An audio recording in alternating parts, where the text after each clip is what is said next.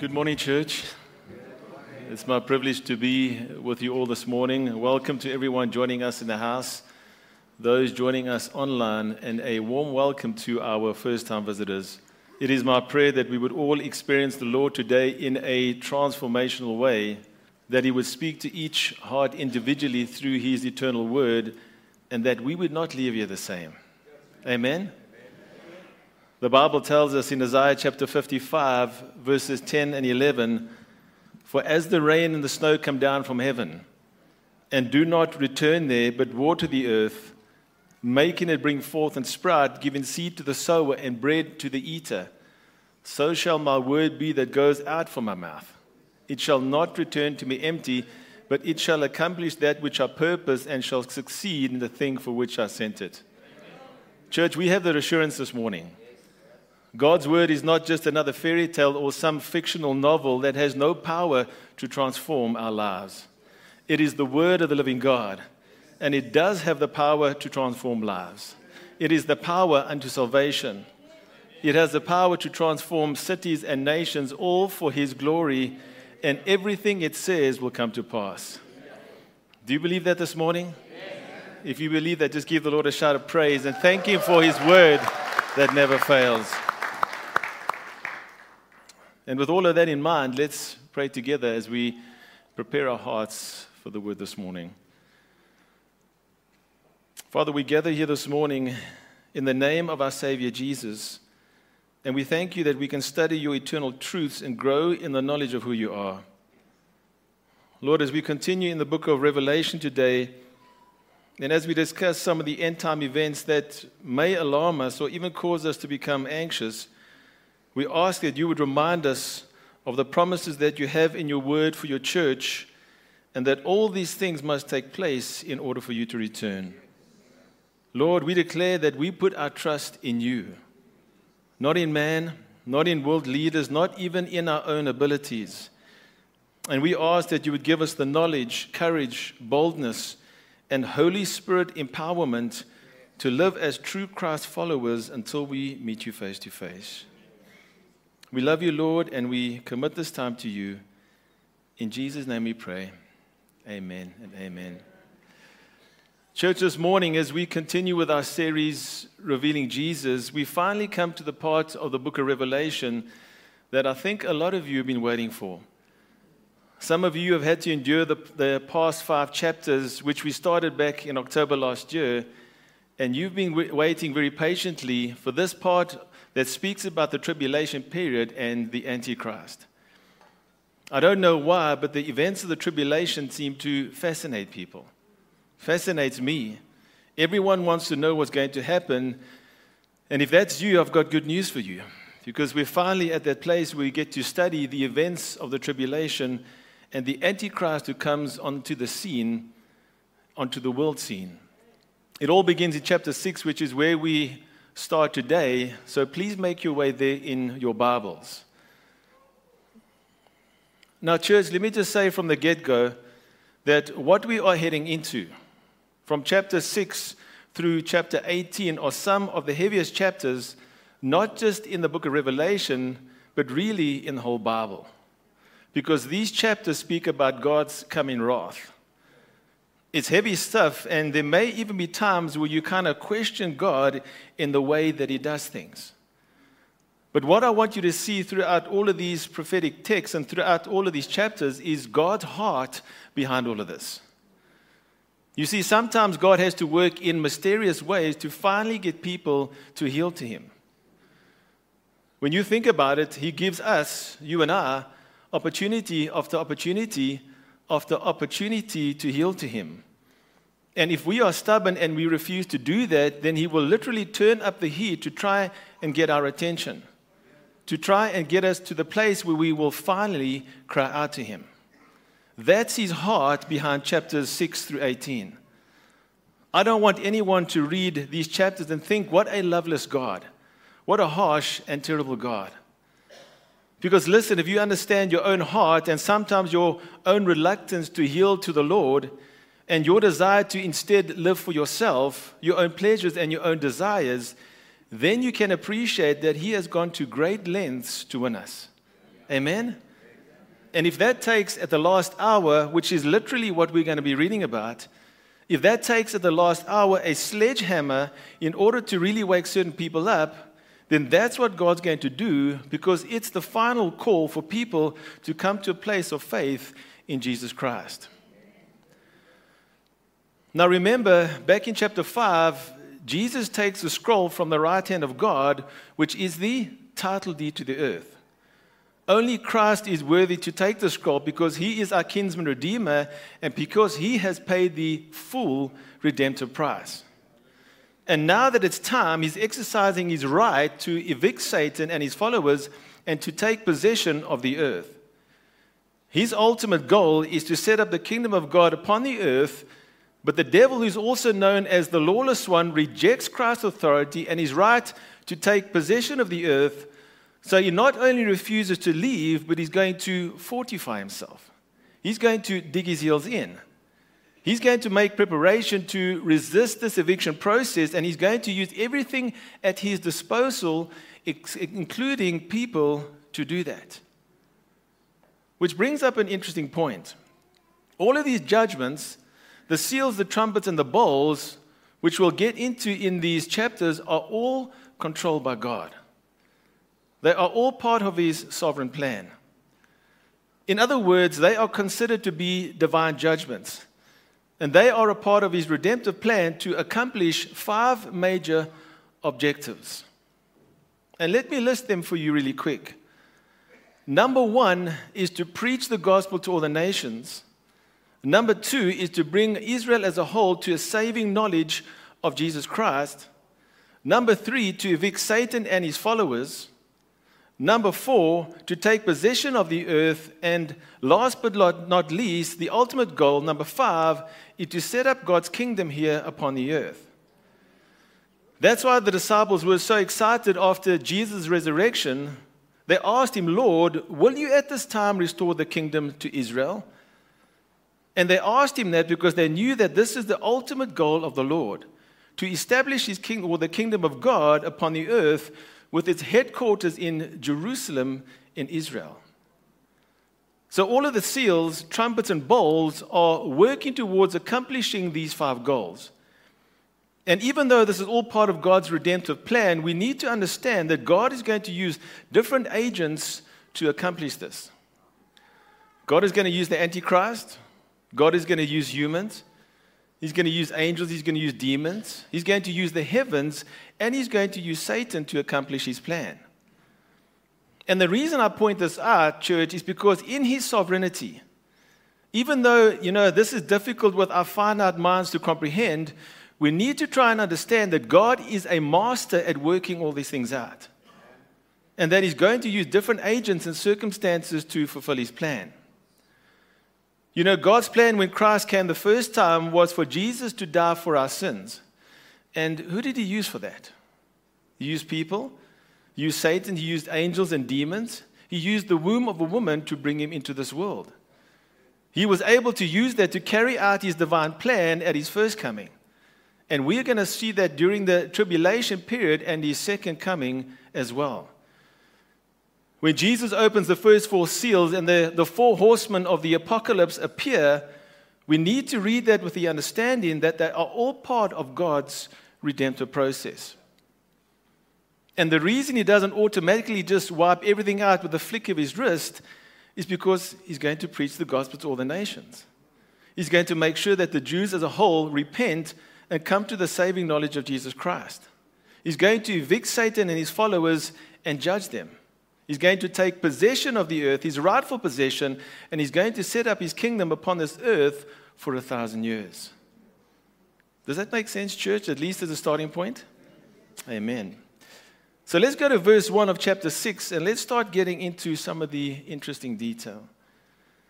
It says, Now I watched when the Lamb opened one of the seven seals, and I heard one of the four living creatures say with a voice like thunder, Come. And I looked, and behold, a white horse. And its rider had a bow, and a crown was given to him, and he came out conquering and to conquer. Now, as Jesus opens the first seal, one of the four beasts shouts, Come. And we're going to find out each time one of the first four seals is opened, a different beast will stand up and he'll shout, Come. It's a sound like thunder, and with thunder being a symbol of judgment, John knows right away that the tribulation has now begun and that this seal is now bringing God's judgment upon the earth. Quick question for you. When the first living creature says, Come, who's he talking to? Anybody? He's talking to the first horseman of the apocalypse. If you're reading a New King James Version, it will say, Come and see, which makes you think that he's talking to John, right?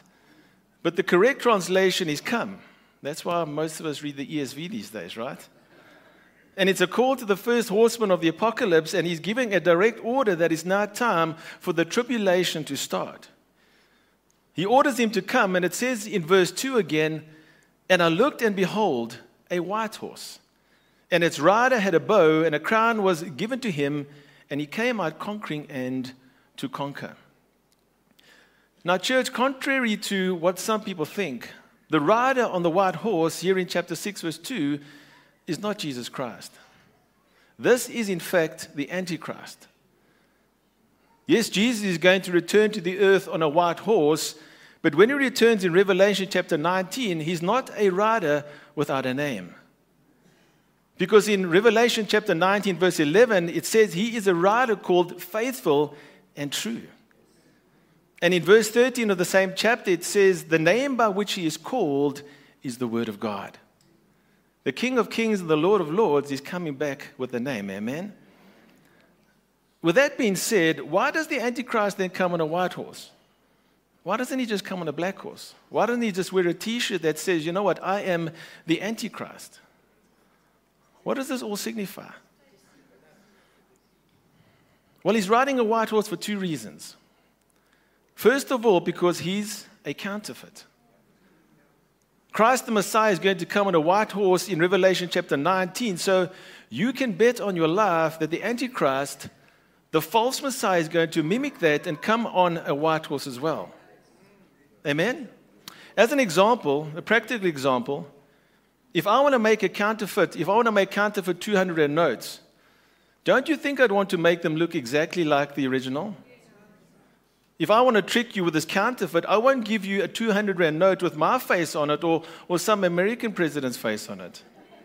Right? No, I'm going to put Nelson Mandela's face on it because I want you to think it is as real as possible. And that's the idea of a counterfeit. This first rider is such a good counterfeit that people will be fooled when this time comes. And this is an important point to make because the Jewish people are still waiting for their Messiah. They don't believe that he's already come. And what they are looking for and waiting for in the Messiah is exactly what the Antichrist will be like, at least for the three, first three and a half years. When the Antichrist comes, many Jews are going to accept him as the Messiah until the abomination of desolation, where he reveals his true character at the midway point of the tribulation. That's the first thing. The second reason that he's riding a white horse is because white symbolizes peace. White is the international color and, and symbol of peace. Everybody knows this. You know, if you're in a battle and you want to surrender, you say, Listen, I'm, I'm out of this war. What color flag do you, you raise? A white one, right? When the Antichrist comes on the scene, he's going to portray, uh, portray himself as this great man of peace. In fact, he's going to do something that no man has ever been able to do throughout history. He's going to be able to make peace between the Arabs and the Israelis. This man is going to be able to broker a peace treaty in the Middle East. And, church, when you look at all the tension and war that's taking place and going on in the Middle East today, especially with the war that has just broken out and all the, the hatred that is rising, especially against the Jewish people, you just think to yourself, surely that's never going to happen. But this very convincing man of peace is going to fool people into believing that he is, in fact, the savior of this world. And people will believe him and they will follow him. But as I said, in the middle of that seven year time period, he will break that covenant. The mask will be ripped off, and people will see him for the wolf that he is. the, the impostor will be uncovered. You know, roughly a, a century ago, this type of thing happened in Europe. A man by the name of Adolf Hitler came onto the world scene and was rising to power. And do you know that when he started his rise to power, that the Western allies, especially France and Great Britain, thought that he was the, the hero of the day? He was the man of peace who would solve the world's problems. At that time, the Prime Minister of Great Britain, Neville Chamberlain, met with Adolf Hitler in Munich and came back to Great Britain waving a peace treaty that Hitler had signed. And among the words that were written on it were peace for our time. There was only one person who saw through the mask of Adolf Hitler, and that was Winston Churchill. But it was too late. Because by the time anybody could figure that out, the world was plunged into war. And that's going to happen again, but in much greater magnitude during the tribulation period. In 1 Thessalonians chapter 5, when Paul writes about the day of the Lord, which refers to these final judgments in the tribulation period, he says, while people are saying there is peace and security, then sudden destruction will come upon them as labor pains come upon a pregnant woman, and they will not escape. And why won't they escape, you may ask? Because listen, this rider doesn't ride alone. He comes into town, but there are other horses coming with him. And what initially seems like a peace parade becomes a war parade. Let's have a look at verse 3. When he opened the second seal, I heard the second living creature say, Come. And out came another horse, bright red. Its rider was permitted to take peace from the earth so that people should slay one another, and he was given a great sword. So, the first rider on that white horse, guess what? The peace that he brings doesn't last. In its place will come devastation in the form of this fiery red horse. In the Bible, red is a color that is often associated with, with uh, carnage or terrorism. In Revelation chapter 12, there's a red dragon, and Revelation chapter 17, there's a red beast. And just as Adolf Hitler promised or promised peace, but plunged the world into war, the Antichrist will promise peace, but plunge the entire globe into the most devastating kind of war. Notice what's mentioned in verse 4. It says he was given a great sword. So, with the first rider, I don't know if you picked this up, he has a bow, but he has no arrows, which impl- implies that he comes unarmed and in peace, but that is put down, and in its place, a great sword, an implement of destruction and warfare, is taken up. And peace now vanishes from the earth. Now, some of you might be thinking, you know, Pastor, you're speaking about this war that's going to take place. But we've always had war on earth at some point, haven't we? That's a good question. That's a very good observation. Because, yes, we have always had wars.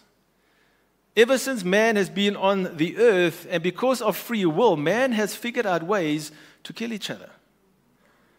Whether it's with our, our bare hands or, or sticks or stones or bullets or drones, we have figured out ways to go to war.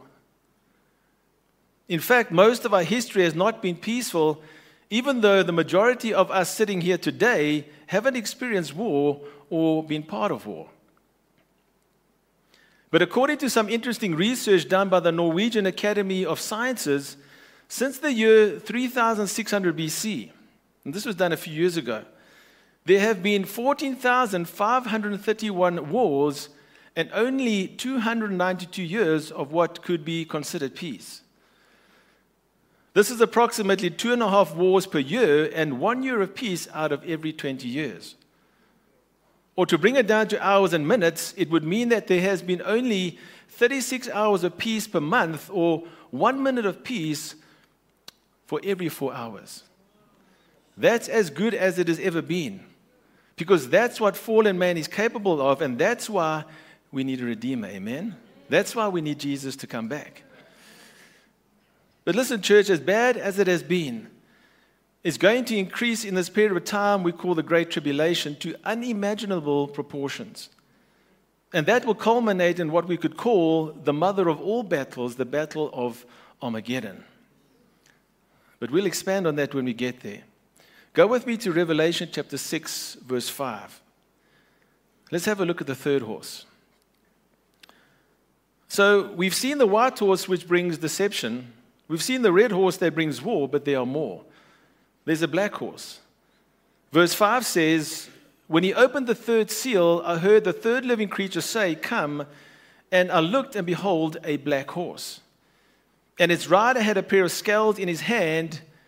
And I heard what seemed to be a voice in the midst of the four living creatures saying, A quart of wheat for a denarius, and three quarts of barley for a denarius and do not harm the oil and wine. So this rider has a pair of scales. And scales are used for measuring, weighing, and rationing. And, church, what this represents here is the description of a severe famine that comes upon the earth at this time. Now, famine is always the result of war.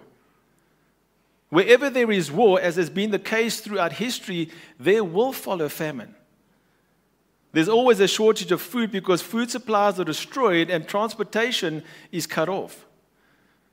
But again, the magnitude of famine that will be experienced in this time is far greater than any other time experienced on the earth. It says in verse 6 a quart of wheat for a denarius. And basically, what this means, church, is that you would spend everything you have just to buy enough food to survive. A quart of wheat, according to the Greek historian Herodotus, was the daily allotment for a soldier in warfare. It was the bare minimum, it was the rations given to a soldier to be active on the battlefield. And then it says three quarts of barley for a denarius. Barley was considered lower in nutrition. It was normally fed to animals rather than humans. Again, pointing to the severe famine conditions more than likely as a result of war. Now, you can just imagine. At this point, John is probably thinking, I can't take any more of this. This is too much to handle. But there is one more horse that is told to come. Verse 7 says, When he opened the fourth seal, I heard the voice of the fourth living creature say, Come. And I looked, and behold, a pale horse and its rider's name was Death, and Hades followed him. And they were given authority over a fourth of the earth to kill with sword, and with famine, and with pestilence, and by wild beasts of the earth. Now, firstly, the pale horse, that word pale is the Greek word chloros, so it's actually a pale green horse. And this describes pestilence, uh, plagues, and deadly diseases. Because again, as a result of war and famine, the next thing that follows is pestilence. When war comes, right, food sources become scarce, hygiene becomes a problem, and pestilence follows. So, in very basic detail, right, description, that's what the pale horse represents. But, church, did you get what it says in verse 8? It says that this rider doesn't ride alone. This rider has somebody with him. It's death and hell riding together. Because listen, it says here in verse 8 these horses, referring to the red, black, and pale green horses, will be given authority to destroy a quarter of the human population of planet Earth. That's a staggering number of people to think about, right? Because do you know what the Earth's population is at the moment? Anybody know? Very interestingly, I read some stats the other day. It took from the beginning of recorded history, so from BC times until the year 1850, to produce 1 billion people on the earth. But it only took from 1850 to 1930 to produce 2 billion people. By 1960, just 30 years later, the earth was at 3 billion. By 1975, there was 4 billion people. 1987, there was 5 billion, and by 1999, 6 billion people. And today, the population of this earth right now is just over 8 billion people and growing exponentially. So, church, get this. If what we've been reading were all to happen right now, that would mean over 2 billion people gone. A fourth of the earth's population will be destroyed either by means of a war, famine, or pestilence. And this is just the beginning of the tribulation. The prophet Daniel spoke about this time, and he said in Daniel chapter 12, And there shall be a time of trouble, such as never has been since there was a nation till that time. In Jeremiah chapter 30, verse 7, the prophet Jeremiah said, Alas, that day is so great, there is none like it. It is a time of distress for Jacob, yet he shall be saved out of it. That's referring to the, the Jewish nation that be saved at the end. And even the Lord Jesus said in Matthew chapter 24, For then there will be great tribulation, such as has not been from the beginning of the world until now, no, and never will be. Now, church, as I pointed out earlier, I warned you, right? What we're going through at this point of the book of Revelation is heavy stuff. These are some of the heaviest chapters in the Bible. But here's what you and I need to know this stuff is real. This stuff is real, and this is going to happen. Just like all the other predictions in the Bible that were uttered before they happened, and they did happen, this too will happen one day. And I think you are probably you probably have enough courage and understanding of what's going on in the world right now to see how the possibility of these things happening is not that far away. It's not that impossible, right? But having said what I've said, even though we're going through some of the toughest portions of Scripture, I want to encourage you not to become anxious, not to become fearful, and to focus on these things or to focus on the Antichrist Rather, put your focus on Jesus Christ. Amen? Because you see, church, everything the Antichrist is, Jesus is not. And everything the Antichrist is not, Jesus Christ is. The Antichrist will be nothing more than a false, deceptive politician, but Jesus will be the faithful and true ruler and king of the earth. The Antichrist promises peace, but he delivers war. However, Jesus promises peace and he will deliver on his promise. Why? Because he is the Prince of Peace. The Antichrist brings famine, but Jesus said, I am the bread of life. Whoever follows me and believes in me will never hunger. The Antichrist will be everything the world says at once, but Jesus Christ is and will be everything the world truly needs. Amen? You see, church, what these events really cause people to do is to make a decision. You're either going to hide from God or you're going to run to Him. Can I say that again? You're either going to hide from God or you are going to run to Him. We are going to go through the other seals next time, but I'm going to jump ahead to verse 15 to show you something, and I'll start to close with this. When the severity of these events come upon the earth, it says, Then the kings of the earth, and the great ones, and the generals, and the rich and the powerful, and everyone slave and free, hid themselves in the caves and among the rocks of the mountains, calling to the mountains and rocks, Fall on us and hide us from the face of him who is seated on the throne and from the wrath of the Lamb. For the great day of their wrath has come and who can stand? You know, church, when you think about this, when you read this, it's quite sad. Because instead of them kneeling and bowing and humbling themselves to the one who is behind this and surrendering to the Lamb, they just hide themselves. They hide themselves and they just ask the mountains and rocks to fall on them. And like I said a moment ago, we have a choice. It's either we hide from God or we run to God. And you know what, church? That's always been the choice throughout time and eternity, and that will be the choice even at the end of the age. You can either run from God or you can run to God, and I guarantee you, running to Him is a lot better. Amen? And, church, that's why it's important to preach the full counsel of God's word, not just the easy stuff. Because the end goal is not to pump people up, but to help them go up. Amen? Amen.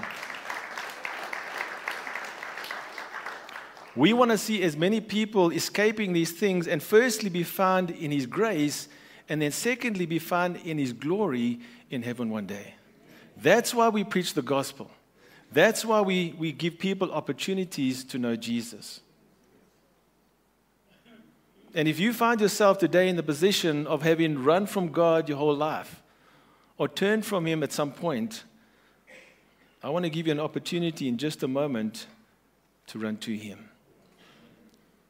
Let's pray together as the worship team comes up. Lord, thank you that you love us enough to tell us and show us through this incredibly detailed vision that John has called the book of Revelation what is coming on the earth at some point in the future. As we've seen today, John writes about some difficult things. But Lord, we take comfort in the fact that at the end, when you return, after having purged the earth and taken back the creation that is rightfully yours, after man has had his ultimate day and no one has brought the peace that the world has so longed for, you will rule and reign as the Prince of Peace forever. Lord, we look forward to that day. But in the meantime, I pray that there would be some of us, Lord, that would find peace with God now. Until there is worldwide peace, I pray that there would be individual peace. As hearts are surrendered to you, as sin is forgiven, as people just trust in what Jesus did for them on Calvary's cross, and as their lives are transformed by the blood of Jesus. And with our heads bowed and eyes still closed, if you're saying, I haven't found that peace yet, I want to give you an opportunity to respond to that call today. Maybe you've gone to church your whole life, or maybe you've just heard about Jesus from your friends. Maybe you go to church sporadically, so you've heard bits and pieces of the gospel. However, you haven't yet personally given your life to Him and received Him into your heart as your Savior. You don't know that peace. You don't have that purpose in your life. You don't have that assurance that you will be with Him one day. But you're here right now. And it's time for you to do something about that. Either come back to Him if you've wandered and, and strayed from Him, or come to Him for the first time and surrender. Stop hiding yourself from God. Run to Him this morning. If that's you this morning, I want to ask you to come up to the front, and I would be privileged to lead you in a prayer of repentance and salvation. Is that you this morning? Is there anyone in the house this morning that says, I've been running from God my whole life and I need to run to Him this morning? I've said it before and I'll say it again. None of us are guaranteed another tomorrow. Today is the day of salvation. If you have any inkling in your heart that something is tugging in your heart, don't wait. Run to the front this morning and give your life to Jesus Christ.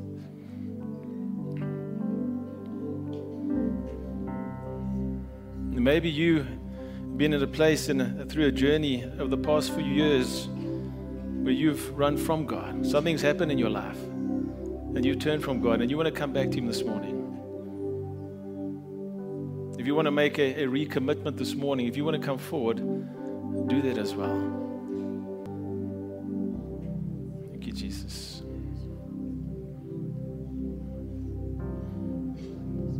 Maybe we can all stand, church. We're going to just respect this moment.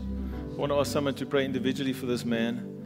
But for those online, perhaps you're saying, I want to give my heart to the Lord. I want you to repeat this prayer after me. Father God, I come to you today in the name of Jesus and acknowledge to you that I'm a sinner. Father, I believe that your only begotten Son, Jesus Christ, shed his precious blood on the cross of Calvary and died for my sins. And I am willing to turn from my sin today. I am willing to confess with my own mouth that Jesus Christ is Lord and believe with every part of my heart that you, Father, raised Jesus from the dead. I accept Jesus Christ as my own personal Savior. And from today, I declare that my life belongs to you. I open up my heart to receive your love and all that you have for me. I receive the Holy Spirit of God to teach me, to guide me, and to lead me all the days of my life. I pray this all in Jesus' name. And everybody said, Amen.